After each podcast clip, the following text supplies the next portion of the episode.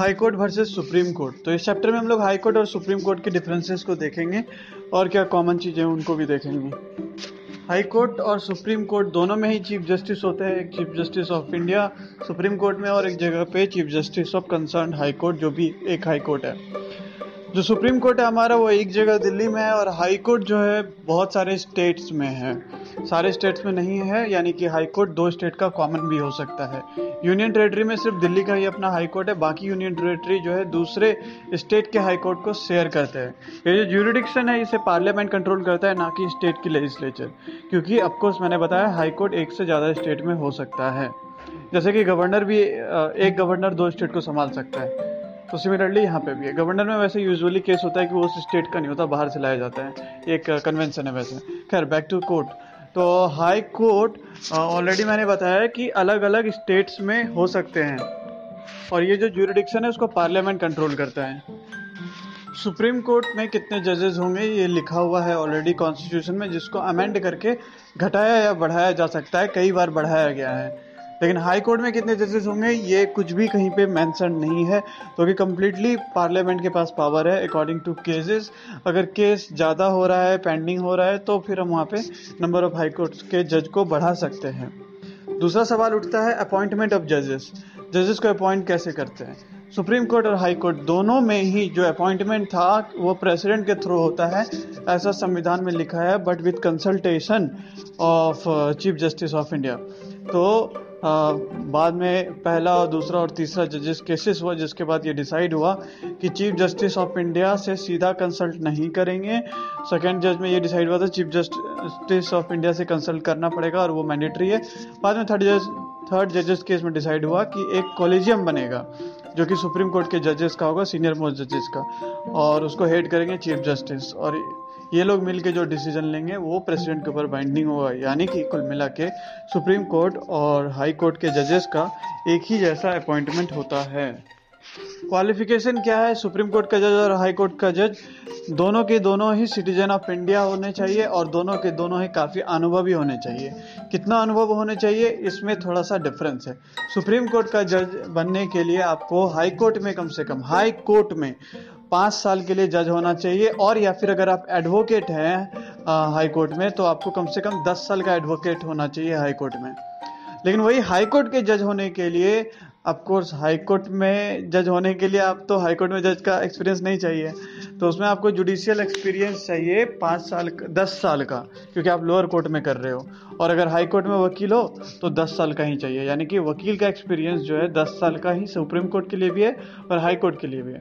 लेकिन as a जज experience high court में दस साल का चाहिए लोअर कोर्ट में तभी आप हाई कोर्ट में बन सकते हैं। ऐसा इसलिए क्योंकि लोअर कोर्ट में ज़्यादा एक्सपीरियंस चाह, चाहना ही होना चाहिए क्योंकि आप वहाँ एकदम नए जाते हो। तो ये एक अंतर है। हाई कोर्ट में बनने के लिए दस साल का एक्सपीरियंस चाहिए और सुप्रीम कोर्ट में हाई कोर्ट का पाँच साल का एक्सपीरियंस चाहिए। लेकिन वकील के लिए बराबर ही। है दस साल का एक्सपीरियंस हाई कोर्ट में होना चाहिए, तभी आप हाई कोर्ट का जज या फिर सुप्रीम कोर्ट का जज हो सकते हैं। कुल मिला के कोई भी वकील अगर दस साल काम कर लेता है हाई कोर्ट में, वो भी लगातार कंसिक्वेंटिव तब वो सुप्रीम कोर्ट और हाई कोर्ट दोनों जगह ही जज बनने के लिए क्वालिफाइड है अगर वो इंडिया का है।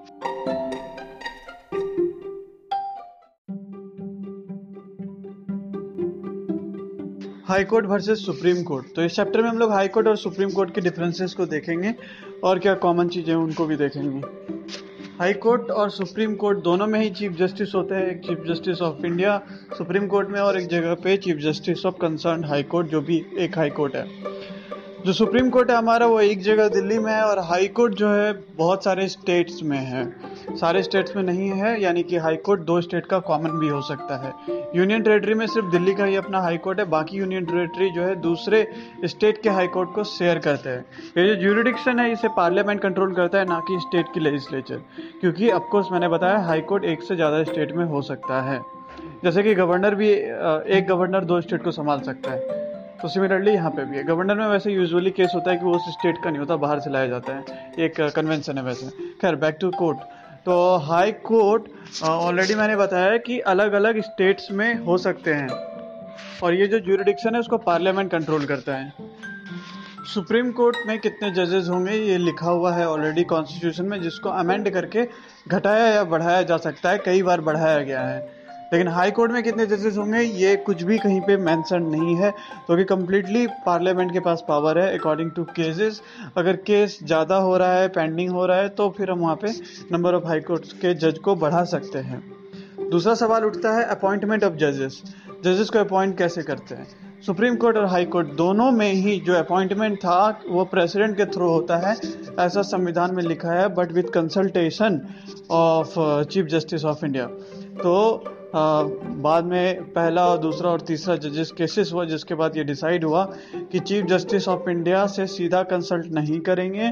सेकेंड जज में ये डिसाइड हुआ था चीफ जस्टिस ऑफ़ इंडिया से कंसल्ट करना पड़ेगा और वो मैंडेटरी है। बाद में थर्ड जज थर्ड जजेस केस में डिसाइड हुआ कि एक कॉलेजियम बनेगा, जो कि सुप्रीम कोर्ट के जजेस का होगा सीनियर मोस्ट जजेस का। और उसको हेड करेंगे चीफ जस्टिस और ये लोग मिलके जो डिसीज़न लेंगे, वो प्रेसिडेंट के ऊपर बाइंडिंग होगा, यानी कि कुल मिला के सुप्रीम कोर्ट और हाई कोर्ट के जजेस का एक ही जैसा अपॉइंटमेंट होता है। क्वालिफिकेशन क्या है? सुप्रीम कोर्ट का जज और हाई कोर्ट का जज दोनों के दोनों ही सिटीजन ऑफ़ इंडिया होने चाहिए और दोनों के दोनों ही काफ़ी अनुभवी होने चाहिए। कितना अनुभव होने चाहिए? इसमें थोड़ा सा डिफरेंस है। सुप्रीम कोर्ट का जज बनने के लिए आपको हाई कोर्ट में कम से कम हाई कोर्ट में पाँच साल के लिए जज होना चाहिए और या फिर अगर आप एडवोकेट हैं हाई कोर्ट में तो आपको कम से कम दस साल का एडवोकेट होना चाहिए हाई कोर्ट में। लेकिन वही हाई कोर्ट के जज होने के लिए कोर्स हाई कोर्ट में जज होने के लिए आप तो हाई कोर्ट में जज का एक्सपीरियंस नहीं चाहिए। तो उसमें आपको जुडिशियल एक्सपीरियंस चाहिए पाँच साल दस साल का क्योंकि आप लोअर कोर्ट में कर रहे हो। और अगर हाई कोर्ट में वकील हो तो दस साल का ही चाहिए। यानी कि वकील का एक्सपीरियंस जो है दस साल का ही सुप्रीम कोर्ट के लिए भी है और हाई कोर्ट के लिए भी है। लेकिन एज अ जज एक्सपीरियंस हाई कोर्ट में दस साल का चाहिए लोअर कोर्ट में तभी आप हाई कोर्ट में बन सकते हैं। ऐसा इसलिए क्योंकि लोअर कोर्ट में ज़्यादा एक्सपीरियंस चाह, चाहना ही होना चाहिए क्योंकि आप वहाँ एकदम नए जाते हो। तो ये एक अंतर है। हाई कोर्ट में बनने के लिए दस साल का एक्सपीरियंस चाहिए और सुप्रीम कोर्ट में हाई कोर्ट का पाँच साल का एक्सपीरियंस चाहिए। लेकिन वकील के लिए बराबर ही है, दस साल का एक्सपीरियंस हाई कोर्ट में होना चाहिए, तभी आप हाई कोर्ट का जज या फिर सुप्रीम कोर्ट का जज हो सकते हैं। कुल मिला के कोई भी वकील अगर दस साल काम कर लेता है हाई कोर्ट में, वो भी लगातार कंसिक्वेंटिव तब वो सुप्रीम कोर्ट और हाई कोर्ट दोनों जगह ही जज बनने के लिए क्वालिफाइड है, अगर वो इंडिया का है।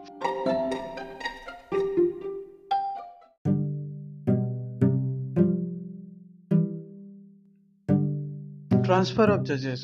अभी हाई कोर्ट और सुप्रीम कोर्ट में क्या डिफरेंस है? सुप्रीम कोर्ट एक ही जगह पे है जो कि सेंटर में है, दिल्ली में है। इसलिए उसका ट्रांसफ़र क्या ही होगा? हाई कोर्ट अलग अलग जगह पे है, दो स्टेट्स का कॉमन भी हो सकता है, इसलिए उनका ट्रांसफ़र हो सकता है। यहाँ पे एक चीज़ जानना ज़रूरी है कि सुप्रीम कोर्ट ज़रूरी नहीं है कि एक ही जगह पे हो। अगर चाहे चीफ जस्टिस तो with the permission of president कहीं दूसरे जगह पे भी अपना बेंच बैठा सकता है। इसका मतलब यह है कि कोई दूसरा कोर्ट ये नहीं कह सकता या कोई पॉलिटिकल पार्टी ये नहीं कह सकता कि दूसरे जगह पे बनाओ ये चीफ जस्टिस के हाथ में है और वो भी उसे प्रेसिडेंट से परमिशन लेना होगा।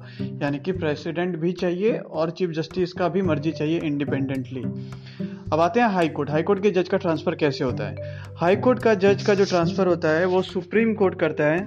कैसे? कानून में लिखा है कि प्रेसिडेंट ट्रांसफ़र करेगा हाई कोर्ट के जज का, क्योंकि वही सबसे हेड है। तो पूरे कंट्री के तो वो करेंगे बट क्योंकि जुडिशरी इंडिपेंडेंट रहना है तो ऑफकोर्स वो चीफ जस्टिस ऑफ़ इंडिया का परमिशन लेंगे। Chief justice of high court का परमिशन क्यों नहीं लेंगे? क्योंकि अब एक स्टेट से दूसरे स्टेट में ले जा रहे हैं, किस स्टेट का लेना है, वो पर्सनल दुश्मनी भी निकाल सकता है तो चीफ जस्टिस ऑफ़ इंडिया का लेते हैं। परमिशन यहाँ पर कि मतलब एडवाइस लेते हैं, और वो एडवाइस बाइंडिंग है। और जब ट्रांसफ़र होगा तो जो पैसे खर्च होंगे, वो पार्लियामेंट डिसाइड करेगा अलाउंस वगैरह सब कुछ सैलरी वगैरह सब कुछ। सुप्रीम कोर्ट ने 1994 के जजमेंट में ये चीज़ क्लियर कर दिया था कि जो ट्रांसफ़र होता है जजेस का, वो सारे के सारे ट्रांसफ़र जुडिशल रिव्यू के अंदर आते हैं, यानी कि उसका जुडिशल रिव्यू भी किया जा सकता है उन सारे ट्रांसफ़र्स का, कि कहीं कोई जुडिशरी कॉम्प्रोमाइज़ तो नहीं हो रहा ट्रांसफ़र से। और थर्ड जजेस केसेस में, यानी कि 1998 में ये डिसाइड हुआ कि जो चीफ जस्टिस एडवाइस देते हैं प्रेसिडेंट को ट्रांसफ़र करने का, वो अपने मन से नहीं देंगे, वो कॉलेजियम से तो पूछेंगे ही पूछेंगे। इसके अलावा जो सीनियर मोस्ट जज हैं, अलग से सुप्रीम कोर्ट का, उससे भी पूछेंगे। और इसके अलावा जिस हाई कोर्ट से ट्रांसफ़र हो रहा है, वहाँ के चीफ जस्टिस और जिस हाई कोर्ट में जा रहा है, वहाँ के चीफ जस्टिस से भी बात करेंगे। यानी कि वो अकेला अपना ओपिनियन नहीं देंगे। ये थर्ड जजेस केसेस में डिसाइड हुआ गया है। तो कुल मिला के एट प्रेजेंट जो वो कोई भी हाई कोर्ट के जज का ट्रांसफ़र होता है, उसमें चीफ जस्टिस जो हैं, जो एडवाइस देते हैं, वो कॉलेजियम से तो पूछते ही पूछते हैं, इसके अलावा सीनियर मोस्ट जजेस से भी पूछते हैं, और जिस हाई कोर्ट से जा रहा है वहाँ के चीफ जस्टिस और जिस हाई कोर्ट में जा रहा है वहाँ के चीफ जस्टिस से भी। तो रिसेंटली जो विवाद हुआ था तमिलनाडु में, जो महिला हाई कोर्ट की जो जज थी, जिसका ट्रांसफ़र में उसने रिजाइन मार दिया था, उसने कहा था कॉलेजियम पे सवाल। तो कॉलेजियम के सवाल के साथ ये भी सवाल आना चाहिए कि जो सीनियर मोस्ट जजेस थे, उन्होंने भी साथ क्यों दिया? और दोनों हाई कोर्ट के चीफ जस्टिस ने भी साथ क्यों दिया है? और आरटीआई तो ऑफकोर्स आना चाहिए। हाई कोर्ट के ऊपर आरटीआई बहुत ही ख़राब है, क्योंकि ये एक डेलीगेटेड लेजिस्लेशन है। यानी कि आरटीआई कैसा होना चाहिए, ये खुद हाई कोर्ट के जजेस डिसाइड करते हैं आपस में मिल करके और बहुत सारे हाई कोर्ट जो है इंडिपेंडेंटली काम नहीं कर रहे आरटीआई को लेकर के। छुपा रहे हैं। For example Gujarat high court में कैसे आरटीआई का पेमेंट देना है, उसके ऊपर कोई स्टेटमेंट ही नहीं है। झारखंड जैसे हाई कोर्ट में यहाँ पे ये सिर्फ़ और सिर्फ़ हाई कोर्ट में आके स्टैंप के रूप में पैसा लेते हैं पोस्टल से नहीं लेते। पोस्टल हर जगह पे, अब लोगों को, गरीब लोगों को दूर जाना पड़ेगा पोस्टल कोर्ट जाना पड़ेगा एक आरटीआई के लिए। तो इस तरह के अलग अलग कानून की वजह से भी प्रॉब्लम हो रहे हैं यहाँ पे।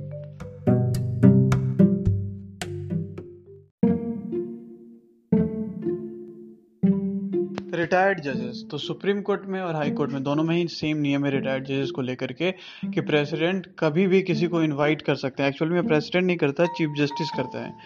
हाई कोर्ट का चीफ जस्टिस या फिर हाई कोर्ट का चीफ जस्टिस हाई कोर्ट को इनवाइट करेगा और सुप्रीम कोर्ट का चीफ जस्टिस ऑफ़ इंडिया जो होते हैं, वो सुप्रीम कोर्ट के रिटायर्ड जज को इनवाइट करेगा प्रेसिडेंट के परमिशन के बाद। यानी कि अचानक से जज का ज़रूरत पड़ गया, उसे जज चाहिए तो वो प्रेसिडेंट से परमिशन लेगा और एक रिटायर्ड जज को इनवाइट करेगा। साथ में उसका भी परमिशन लेना होगा, जिसको इनवाइट करें। आप कोर्स ज़बरदस्ती नहीं बुला सकते लेबरी नहीं करवा रहे परमिशन तो लेना ही पड़ेगा।